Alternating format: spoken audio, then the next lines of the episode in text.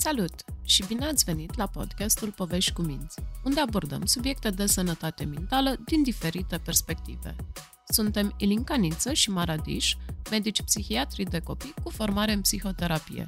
În episodul de astăzi îl avem alături de noi pe Ciprian Vasiu, psiholog clinician și psihoterapeut, care ne va împărtăși din cunoștințele și experiența lui din cabinet în legătură cu copiii și adolescenții care se confruntă cu tulburarea hiperkinetică cu deficit atențional sau A D H D. Salut, Ciprian, și bine ai venit la podcast! Bună, Ilinca, mulțumesc de invitație! A, pentru început, ai putea să ne spui câteva lucruri despre tine?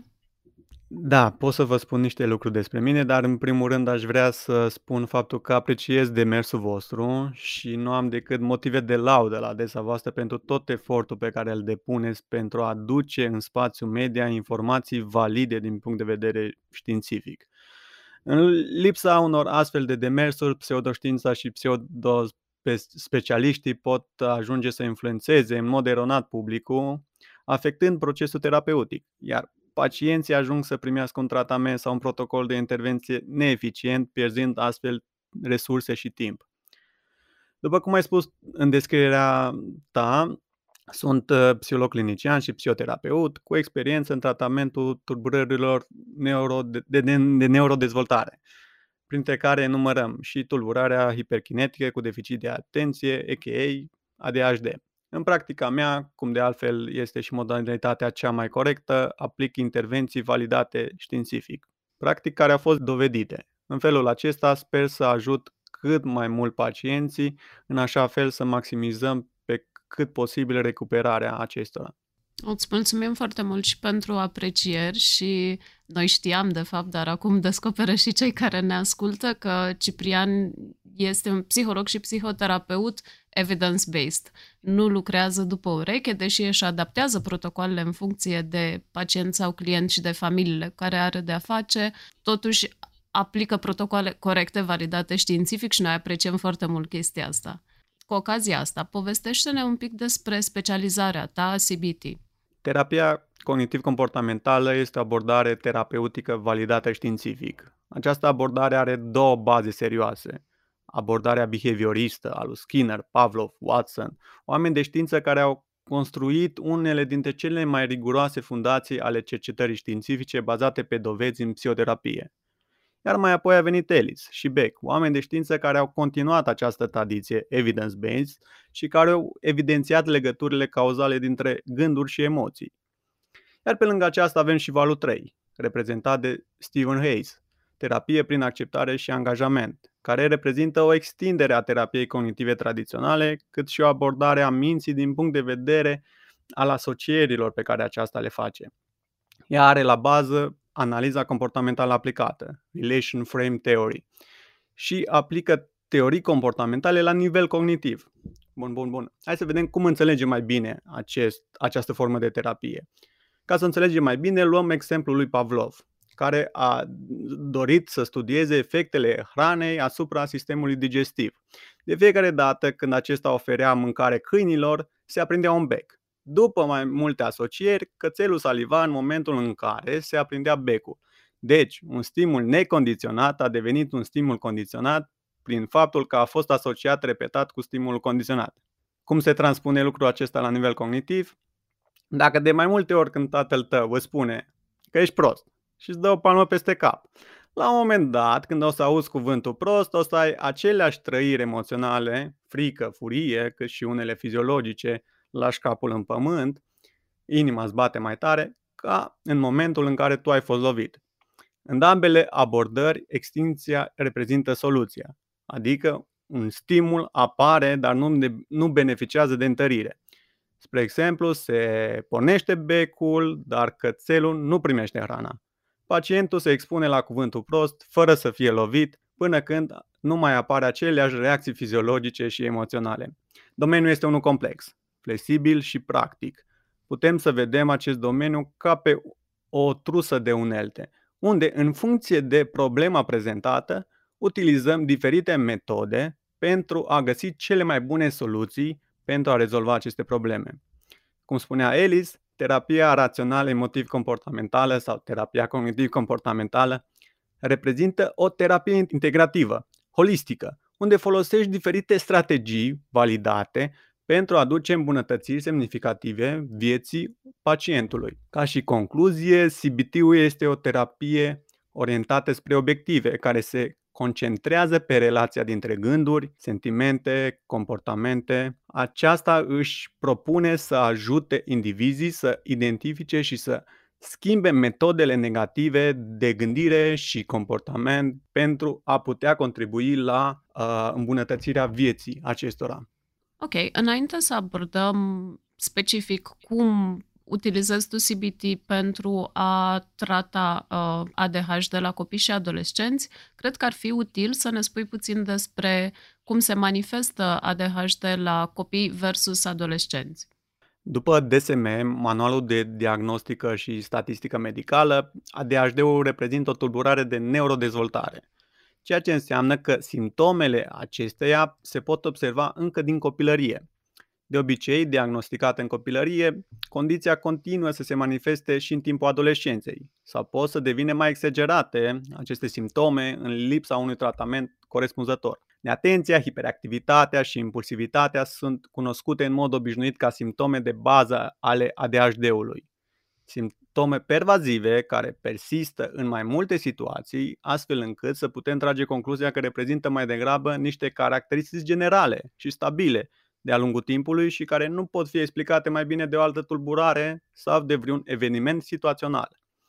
E important ca ascultătorii noștri să știe că există trei subtipuri de A D H D: predominant neatent, predominant hiperactiv și impulsiv sau combinat neatent, adică deseori intră pe ureche și iese pe alta.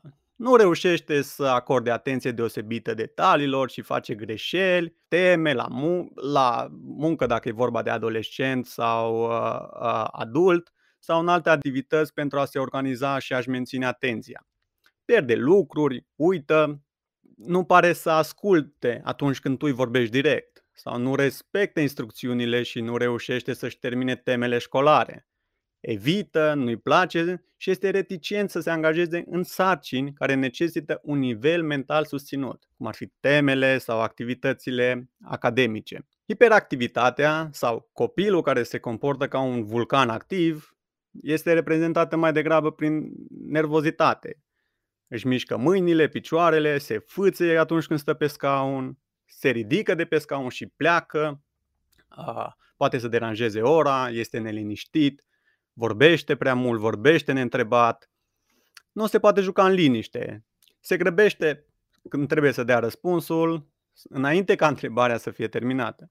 Nu își respectă rândul sau uh, nu poate să aștepte atunci când trebuie să stea la o coadă. Ca să facem o distinție între copil și adolescent, aș spune că este dată odată cu trecerea timpului, astfel că hiperactivitatea scade, iar neatenția rămâne sau crește. Sarcinile academice devin mai solicitante, așa că pot crește simptomele depresive sau anxioase care sunt comorbide cu A D H D-ul, apare procrastinarea, autoeficiență scăzută, adică copilul nu mai are încredere că poate să facă lucrurile care îi se oferă ca și sarcină, au stimă de sine scăzută, refuză școala, se plictisesc, sunt uh, slabi în ceea ce privește organizarea. Controlul inhibitor de regulă manifestă modificări în adolescență. Adolescentul de regulă are o predispoziție înspre a realiza comportamente mai riscante, în special atunci când sunt în grup. În cazul în care uh, vorbim de un copil cu A D H D, comportamentele riscante sunt la pătrat. Adică un adolescent care are A D H D și este și într-un grup de adolescenți poate să manifeste un risc crescut pentru consum de substanțe, jocuri de noroc, cât și comportamente antisociale, prin faptul că are dificultăți să recunoască autoritatea. Impulsivitatea predispune adolescentul la o serie de probleme și în mediul de acasă, cât și la școală. Putem astfel să ne așteptăm la o comunicare agresivă, accese de furie și o rezistență scăzută la frustrare. Oare ți-am răspuns la întrebare? Mi-ai răspuns la întrebare chiar foarte comprehensiv, pornind de la D S M și ajungând la practică și apreciez mai ales exemplele practice. Sunt convinsă că le vor fi de folos celor care ne ascultă pentru a înțelege mai bine teoria asta, criteriile de diagnostic. Dar haideți să le luăm pe rând și poate ne spui succint cam ce implică uh, psihoterapia copiilor cu A D H D și apoi adolescenților cu A D H D. Persoanele cu A D H D se confruntă zilnic cu diferite probleme. Aceste probleme pot fi directe consecințe ale simptomelor A D H D sau pot fi asociate mai indirect cu acestea. Deși tratamentul nu va vindeca A D H D-ul, poate să ajute foarte mult în ameliorarea simptomelor. Tratamentul implică de obicei uh, medicație, cât și intervenții comportamentale. Diagnosticul, uh, diagnosticul și tratamentul precoce pot face o mare diferență în ceea ce privește rezultatul obținut. Intervenția este personalizată în funcție de specificul fiecărui copil. Se face o analiză funcțională a fiecărui comportament, iar mai apoi se realizează o intervenție, astfel încât să se reducă intensitatea sau frecvența comportamentului problemă. Cu cât copilul este mai mic, cu atât se utilizează mai frecvent tehnici comportamentale, spre exemplu, sisteme de întărire, modificarea mediului pentru a-l face cât mai potrivit învățării, controlul stimulilor, împărțirea sarcinilor, et cetera. Un factor deosebit de important este reprezentat de familie. Implicarea familiei este crucială. Aceste tehnici trebuie învățate de către familie și aplicate cu consecvență în mediul de acasă. Terapia nu este ca o intervenție medicală, în care îți aduci copilul, îi faci o injecție și apoi gata, este bine. Terapia este un proces de învățare a unor comportamente noi, a unor strategii care să te ajute să ai o viață mai bună. Se folosesc și tehnici cognitive la copilași, astfel încât să dezvoltăm un stil de gândire rațional, care să-i ajute în viața de zi cu zi, dar pot fi utilizate cu mai mare eficiență la adolescenți, pentru că nivelul de înțelegere este mai ridicat. Deseori la copilași, psihoeducația o facem aparținătorilor, iar în cazul adolescenților, aceștia pot să beneficieze de psihoeducație pentru a înțelege mai bine diagnosticul și pentru a găsi soluții la probleme. În cazul adolescenților pot să apară preocupări noi, cum ar fi sentimentul că se simt diferiți față de celelalte persoane, față de ceilalți adolescenți, îngrijorări legate de viitor sau, efectiv, au uh, dificultăți în a înțelege diagnosticul și impactul emoțional acestuia trebuie să fie gestionat. Ca și idee, avem două direcții majore de acțiune.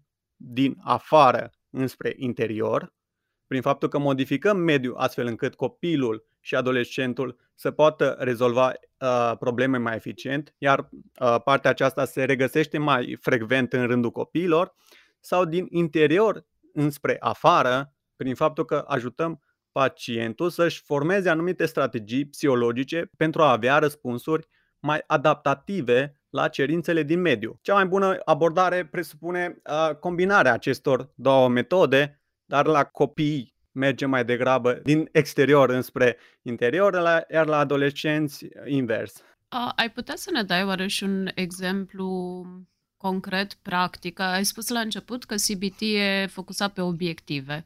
Uh, bineînțeles că planul de intervenție este individualizat, dar ai putea să ne dai un exemplu pentru un copil, să spunem, tipicul de opt ani, nouă ani, diagnosticat cu A D H D, care are dificultăți școlare, cam ce s-ar urmări în intervenția la un astfel de copil? Aici te referi mai degrabă la intervenția la școală sau la intervenția din cabinet, intervenția de acasă? La intervenția din cabinet și acasă. Păi, în cabinet, prima măsură pe care trebuie să o luăm în considerare este stabilirea relației terapeutice, astfel încât se formează o relație cu copilul, se face ceea ce numim noi pairing, adică ne asociem cu diferite situații plăcute, astfel încât copilul să își dorească să vină la, la terapie. Iar mai apoi, bineînțeles, având în vedere uh, gravitatea simptomelor, se folosesc diferite strategii. Foarte des sunt întâlnite uh, sistemele de întărire, în care copilul primește puncte pentru uh, anumite comportamente funcționale, pierde puncte în cazul în care nu se comportă corespunzător. Structurăm mediul ca să fie cât mai puțin distractor, copilul să se poată concentra la ceea ce vrem noi să-l învățăm și practic mergem foarte mult înspre problem solving. Îl învățăm să uh, rezolve problemele funcțional și să găsească soluții la stările de furie care sunt foarte des întâlnite în cazul copiilor cu A D H D.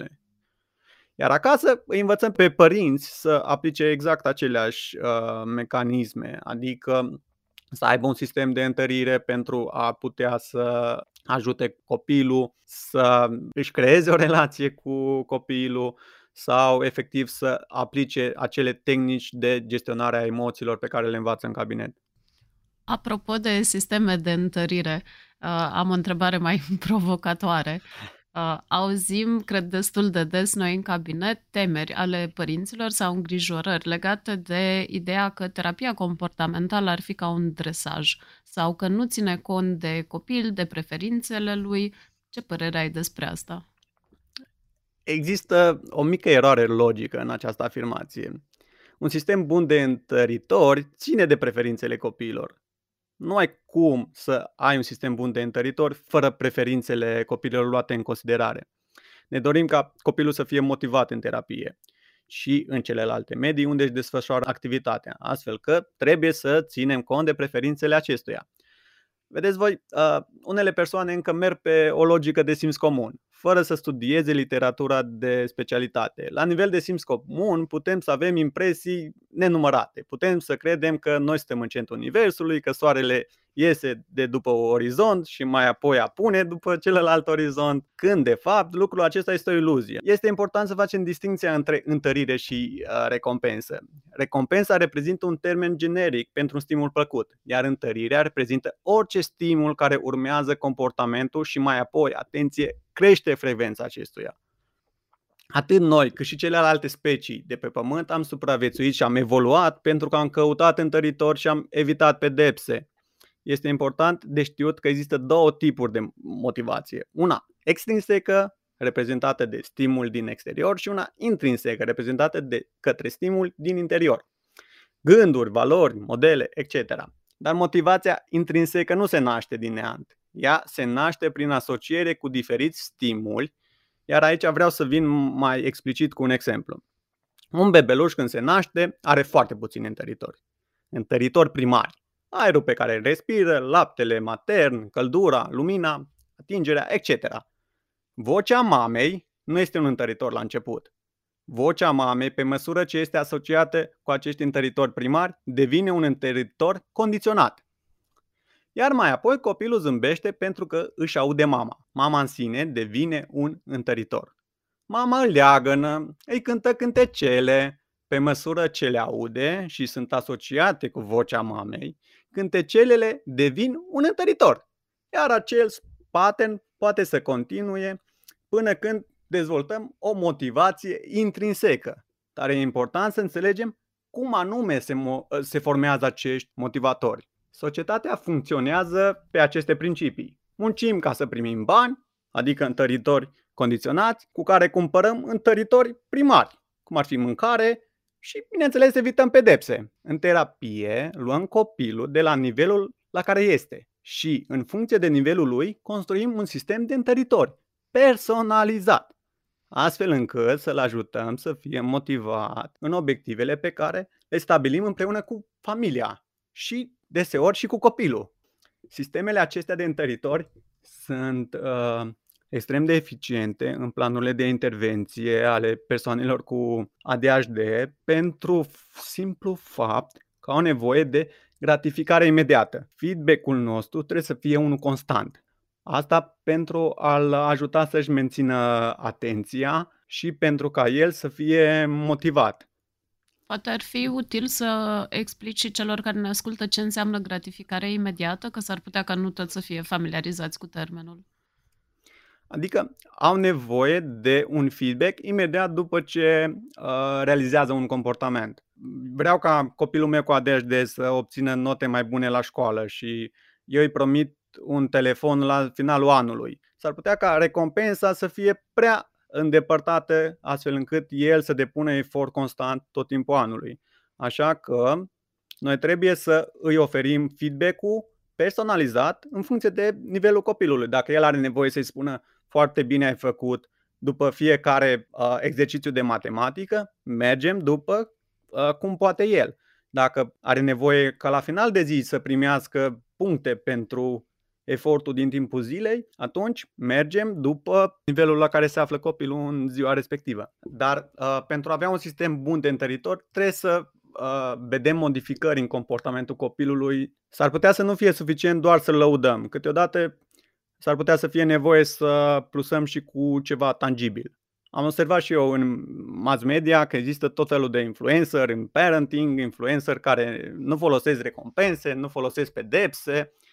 Lucrul ăsta este extrem de improbabil, dar și prin faptul că tu i-ai spus foarte bine, folosești lauda, faci un joc împreună, îi oferi un cadou, ai folosit un întăritor. Iar aceste tipuri de întăritori se utilizează și în terapia comportamentală, bineînțeles, luând în considerare specificul copilului. Principul fapt că după treizeci de minute tu îi oprești accesul la ecrane, tehnic, e o pedeapsă. Ai înlăturat un stimul pozitiv ca urmare a unui comportament. Deci cam toate programele propuse de influencer folosesc întărirea și penalizarea, chiar dacă nu o numesc așa. Dar mai folosesc ceva, o tehnică. Prezintă o situație, riști să-ți traumatizezi copilul, care îți produce o emoție puternică, negativă, vinovăție, anxietate. Iar mai apoi, ca metodă de reducere a acestei emoții, tehnica întăririi negative, îți prezintă un training scump. Ca să fii un părinte mai bun, tu faci un comportament pentru a elimina emoția respectivă și accesezi cursul. Oare aici ce este? Este dresaj, manipulare, marketing? Deci, cu alte cuvinte, întărirea și pedeapsa se întâmplă în toate ariile vieții noastre, se întâmplă cu certitudine în relația pe care o avem cu copiii, numai că nu toată lumea alege să le folosească conștient.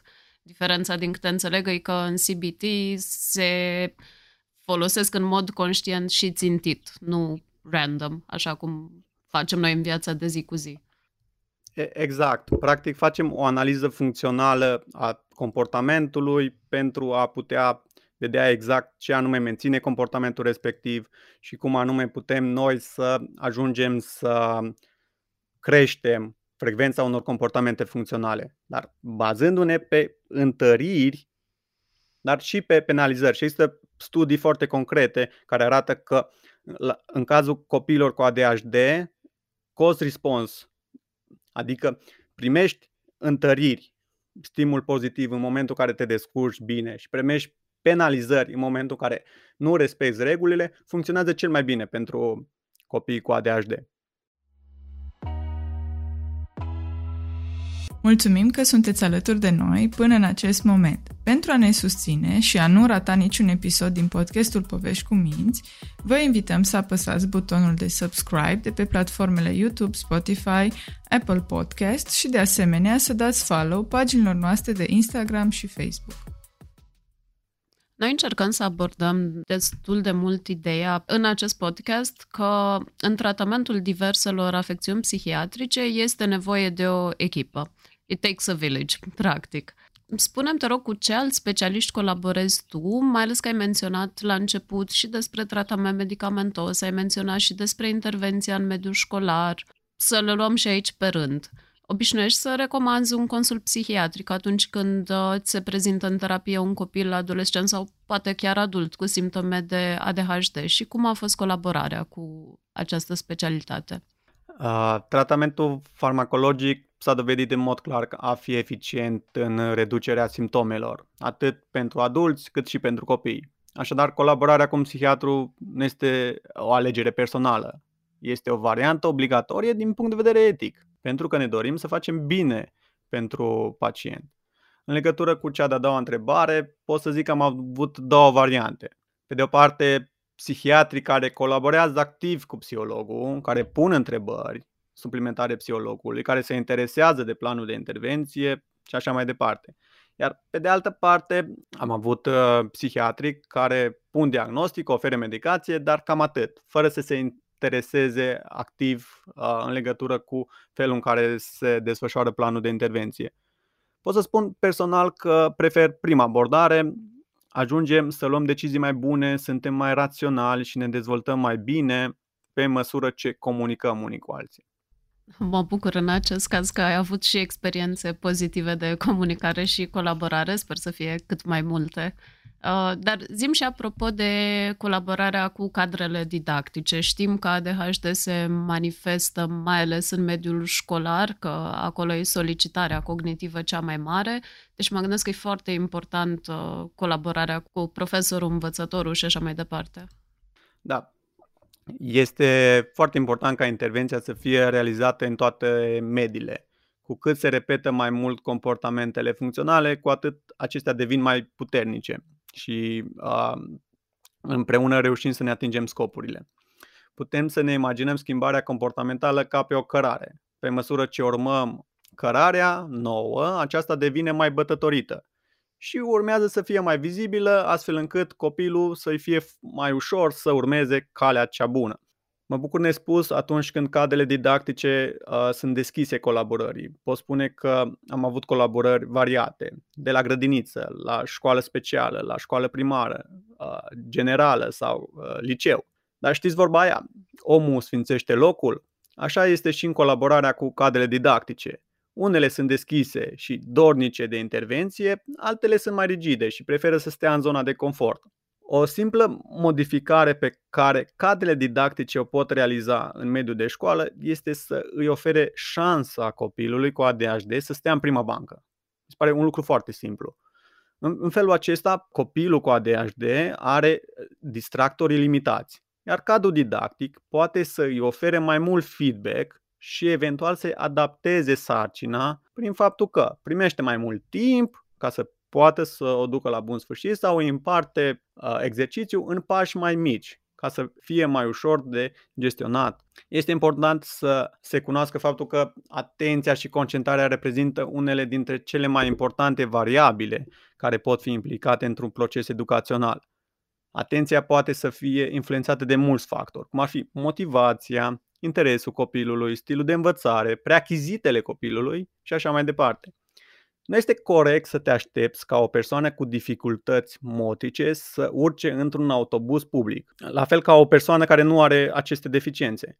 În prezent, este deja considerat normal ca autobuzul să beneficieze de o rampă, iar șoferul sau ceilalți călători să ofere ajutor acestei persoane pentru a urca în autobuz. Pe această logică, nu este corect să ne așteptăm sau să avem aceleași uh, expectanțe de la un copil cu A D H D ca la un copil fără nicio dificultate de învățare. La fel cum pentru o persoană cu deficiențe motrice se construiesc rampe speciale pentru a asigura accesul în mijloace de transport în comun sau instituții, și sistemul educațional ar trebui să aplice toate mijloacele posibile ca orice copil să aibă șansa la educație și să-și valorifice la maxim potențialul intelectual. Fiecare succes sau insucces școlar poate fi atribuit unor mai mulți factori, printre care enumerăm părinte, copil, cadru didactic și așa mai departe. Așa că există o responsabilitate comună în ceea ce privește succesul școlar al copilului. Ideea de responsabilitate comună mă duce la următoarea întrebare. Ce sfaturi obișnuiești să oferi părinților? Pe lângă ne-ai spus că trebuie să continue intervenția acasă, dar mai concret ce ar trebui să facă și ce ar fi bine să nu facă părinții unui copil diagnosticat cu A D H D? Deseori când lucrez cu familia copilului, ofer următorul exemplu. Cei de la Institutul Gottman au identificat regula cinci la unu pentru cuplurile care sunt într-o relație comparativ cu cele care sunt divorțate. Ce presupune această regulă? O interacțiune negativă trebuie să fie contrabalansată cu cinci interacțiuni pozitive. Astfel că interacțiunea dintre copil și familie trebuie să respecte exact această regulă, regula de cinci la unu. Bineînțeles că nu se întâmplă nimic dacă ajungem la regula șase la unu sau șapte la unu, dar hai să mergem pe minim cinci. Este important să înțelegem faptul că mintea unui copil cu A D H D este ca o orchestră. O orchestră unde toată lumea începe să cânte. Părintele uneori trebuie să fie dirijorul și să-i ofere copilului un set clar de reguli, cu recompense clare pentru a le respecta și cu penalizări în momentele în care acestea nu sunt respectate. Iar uneori părintele poate să își ajute copilul să fie el dirijor, prin faptul că îi asigură terenul propice pentru ca acesta să-și dezvolte autonomia și anumite comportamente prin care să învețe singur. Dar la început e foarte important să fie el un model și să încerce să dirijeze împreună, să stabilească reguli împreună, să stabilească consecințe împreună, pe baza unor expectanțe realiste, bineînțeles. Pot spune că asta ar fi una dintre principalele sugestii pe care le-aș da unui părinte atunci când vine vorba de intervenția acasă pentru un copil cu A D H D. În continuare, aș vrea să ajutăm ascultătorii să înțeleagă mai bine un proces terapeutic în cazul A D H D, așa că ți-aș adresa câteva întrebări mai concrete legate de acest demers. Cam cât durează terapia, dacă există o medie, și există anumiți factori care cresc șansele unui răspuns pozitiv sau care scad șansele? Procesul terapeutic este unul personalizat și reprezintă un proces de învățare fără să uh, aibă un număr finit de, de ședințe. Practic, în funcție de specificul fiecărui copil, acesta poate să difere în sus sau în jos. Bineînțeles, sunt și alți factori care pot fi implicați în acest proces, cum ar fi familia. Cât de mult se implică familia, cât de mult aplică în uh, mediul de acasă, cât de mult se implică unitatea școlară. Potențialul intelectual al copilului, nivelul de afectare a, în ceea ce privește simptomatologia A D H D sau anumiți factori de mediu, cum ar fi cât de mulți copii sunt în familie, cât de mult își permite familia să personalizeze mediul de acasă astfel încât acesta să poată să învețe. Altcumva învață un copil care este singur în cameră și altcumva învață un copil care are încă doi trei frați în aceeași cameră. Mai concret, poate ai putea să ne dai câteva exemple? Da, păi practic am avut în terapie copii care au avut comorbidități, cum ar fi tulburarea din spectru autist. Iar acolo unde există și comorbidități, șansele de recuperare scad pentru că nivelul de afectare este unul mai accentuat. Este nevoie de mai multe ședințe de terapie, este nevoie de implicarea activă a părinților. Iar dacă lucrurile acestea nu se leagă unele de altele, tot procesul acesta poate să fie mult mai îndelugat decât cineva care are doar partea de impulsivitate. Și atunci lucrăm pe impulsivitate, învață niște strategii de rezolvare a problemelor sau control al furiei și vedem că simptomatologia scade și copilul pare să fie recuperat. Deși la un moment dat, o să, în cazul în care se uită lucrurile acestea sau există alte situații de viață care pot să-i pună alte probleme, va trebui să acceseze din nou o intervenție psihologică, astfel încât să treacă peste hopul respectiv. Că tot ai menționat comorbidități și managementul furiei. Noi știm că A D H D este deseori comorbid și cu tulburări afective sau de anxietate, însemnând diferite forme de la anxietate generalizată, fobii și așa mai departe, dar și cu episoade depresive sau tulburare bipolară. În ce constă intervenția, în mare, bineînțeles, în, în privința problemelor emoționale asociate deseori cu A D H D? Da, acolo putem să învățăm pe adolescenți să aibă un stil de gândire care să îi ajute să-și gestioneze problemele emoționale, adică să nu se eticheteze, ok, am A D H D, nu mai, am nim- nu mai pot face nimic pentru că am A D H D. Nu, am o dificultate pe partea asta și putem să avem următoarele soluții înspre a remedia această problemă. Putem să vedem exact cum anume uh, interferează A D H D-ul cu anxietatea. Spre exemplu, am uh, o atenție mult mai accentuată înspre stimulii negativi și atunci încercăm să-l ajutăm pe copil sau pe adolescent să nu mai fie așa atent la, la stimulii negativi. Dar dacă atenția în sine are dificultăți, va fi mult mai greu să-l învățăm tot acest proces. Deci, practic, o intervenție standard în anxietate sau în depresie poate să întâmpine dificultăți prin simplu fapt că copilul sau adolescentul nu are capacitatea atențională înspre a aplica intervenția. Deci în situațiile de genul ăsta e foarte important să tratăm ce a venit primul sau ce constituie obstacolul mai mare pentru îndeplinirea celorlaltor obiective.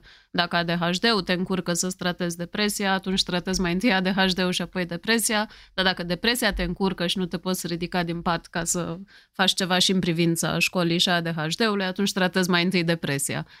Corect, corect. Se face practic o listă a, a problemelor și se identifică principala problemă, se acționează pe ea, iar mai apoi se abordează problemele secundare, astfel încât să ne atingem um, obiectivele. Ok, Ciprian, în încheiere aș vrea să te întreb ce sfaturi practice ai avea pentru părinții care au un copil sau adolescent cu simptome de A D H D și poate le oferi și adolescenților câteva idei despre ce ar putea face să-și îmbunătățească abilitățile de concentrare și de a sta mai mult pe sarcinile astea școlare dificile. Da, aș merge pe o abordare echilibrată, adică să vadă simptomatologia printr-o perspectivă obiectivă și păstrând echilibru. Altfel spus, să nu cadă în vreo extremă. Și până acum am văzut două extreme. Extrema negativă, extremă în care simptomatologia se exagerează, influențând astfel performanța copilului sau chiar adolescentul își influențează performanța pentru că are o perspectivă negativă asupra simptomatologiei. Dar și extrema pozitivă, în care se stă foarte mult în zona de negare. Se refuză tratamentul medicamentos, nu se aplică planurile de intervenție, și astfel se pierde uh, timp, se pierd resurse și simptomele se, se accentuează.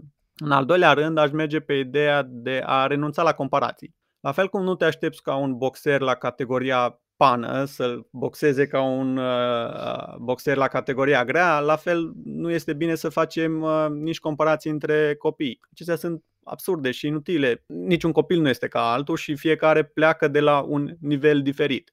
Ce pot să facă părinții sau ce pot să facă adolescenții este să se axeze pe comportament, astfel că evaluăm și oferim feedback pe comportament și nu pe persoană. Un comportament este mai ușor de modificat decât un om. Făcând multe comparații și etichetări, copilul sau adolescentul poate să-și interiorizeze eticheta și să se comporte conform etichetei. Aici aș detalia un pic. Și aș recomanda părinților să meargă pe o acceptare necondiționată, dar și adolescenții și ei să meargă pe o acceptare necondiționată a propriei persoane. Asta ar presupune să evaluăm comportamentul atât în situații nasoale, cât și în situații pozitive.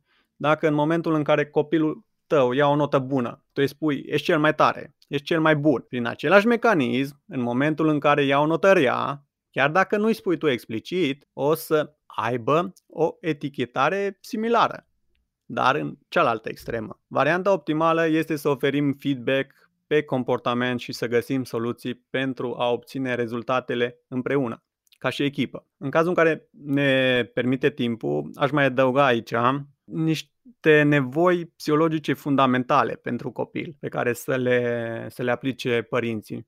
Și bineînțeles, astea pot fi extrapolate la orice părinte în ceea ce privește parenting-ul și grija pentru copii. Chiar cred că ar fi oportun că discutăm destul de mult despre patologie, tratament, intervenții și poate că uităm și bazele astea și cred că li se întâmplă și părinților să atâta se concentreze pe simptome, note, rezolvare de probleme, încât să uite și partea asta de bază. Exact. Conform uh, terapiei bazate pe scheme, care este tot o terapie cognitivă, s-au identificat cinci nevoi psihologice fundamentale pentru un copil. Prima nevoie ar fi nevoia de dragoste și atașament. Copiii au nevoie să se simtă iubiți și sprijiniți de persoanele din jurul lor pentru a-și dezvolta un sentiment de siguranță. Această nevoie poate să cuprindă siguranță, stabilitate, atenție, iubire și acceptare.